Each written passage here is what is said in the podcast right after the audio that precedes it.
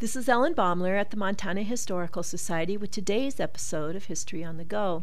Few have actually encountered active spirits, a person or an animal who has died and has not moved on. Experts say that this is the rarest kind of all supernatural activity. In these cases, ghost experts believe that the spirit may want you to see it, have a message to give you, or want you to, to do some task for it. Joyce Walker came upon an active spirit once when she was hunting with her dad. She and her dad had permission to hunt on a private ranch. Livestock was sometimes pastured there, but the rancher had moved the animals elsewhere during hunting season. There was a lean to in this pasture. It was open on all four sides, with a roof that gave the animals a little shelter from the hot sun and the rain. Joyce was standing near the lean to, with her eye on the bushes at the edge of the pasture. Her dad was back at the car. She clearly heard the sound of a horse stamping his hooves behind her.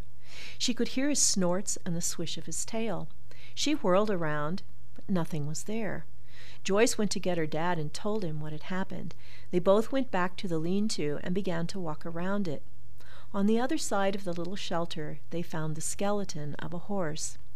It was as if, Joyce explained, the horse had died and no one knew what happened to him.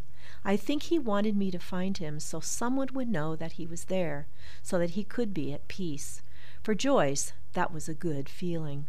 This is Ellen Baumler at the Montana Historical Society. Visit us, become a member, and show your love for Montana's heritage.